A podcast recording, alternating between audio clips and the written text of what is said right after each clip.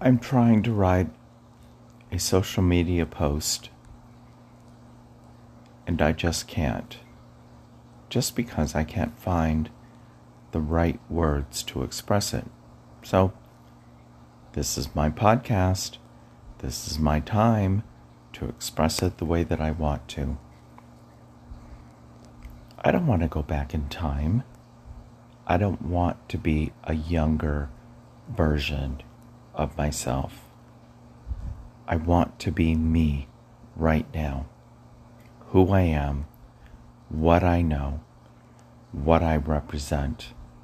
Because all that is based on who I was as a younger version of myself. I'd love to be not suspended, but suspended and active at this point in my life. However, however, I know that's not going to happen, but it still makes me happy that I want to be who I am now. And I am who I am now based on my past. I don't want to go through the trials and tribulations of growing up and adolescence and young adulthood and adulthood and clawing my way to the middle of professional status like I did before. I did it. I've done it. I'm using all that to enhance who I am now. I'm at the verge of my doctoral defense. As scary as that is, it's kind of like I have to put it into perspective. They try to say the doctoral defense is all about a capstone, your ability to share what you know with your colleagues. I get that. But with me, I'm always waiting for the rug to be pulled out from underneath me. I know it's not healthy. I know I shouldn't be doing that. And I know it's based on past experiences. I know all that. But you know what I know? Is that if I don't talk about it, then I don't bring it to the forefront and I don't take a look at it as a reality. I know I have irrational beliefs. And they're based on reality, but they're not reality now. I had quite the breakdown last night. And thank goodness for my bestest friend in the whole wide world, Vicky, for being there and listening to me because I just needed to let it all out. It needed to come out. And yes, of course, Vicky couldn't figure out how to make FaceTime on Facebook work with the camera and the microphone.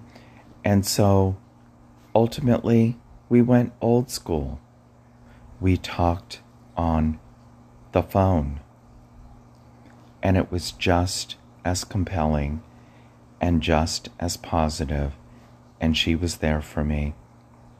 I cried. I needed to. I needed to get that all out. And when I did, I woke up to a new day to realize I'm human. I can have these feelings. I can let them out, and I will overcome. So, even though my chair is being quite difficult in sending back again my revisions to my doctoral project and saying, Your table of contents is not totally single spaced. I called on my resources and I found another editor who fixed it. I'll be sending it in tomorrow and hopefully it will go through and it will be accepted and I will be able to finish this whole doctoral project endeavor up. It's been a dream for so long, and it's almost near the end, and now it's down to nickel and diming. Vicky asked me, why are they being so picky? And the only thing I can think of is as an accredited online university, they have to be worried about being audited. They have to be worried about everything being played by the rules. I get that. I'll go along with it.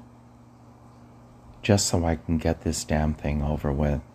Call me doctor and then my next plan is to start taking courses in things that I love Greek mythology, Greek and Roman history.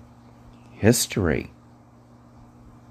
Not necessarily American history because boring, but British history, all kinds of other history. That's what I'm going to do once I get this whole doctorate thing behind me. Thank you for listening. Hey, I like to share because I've lived to tell. Till next time.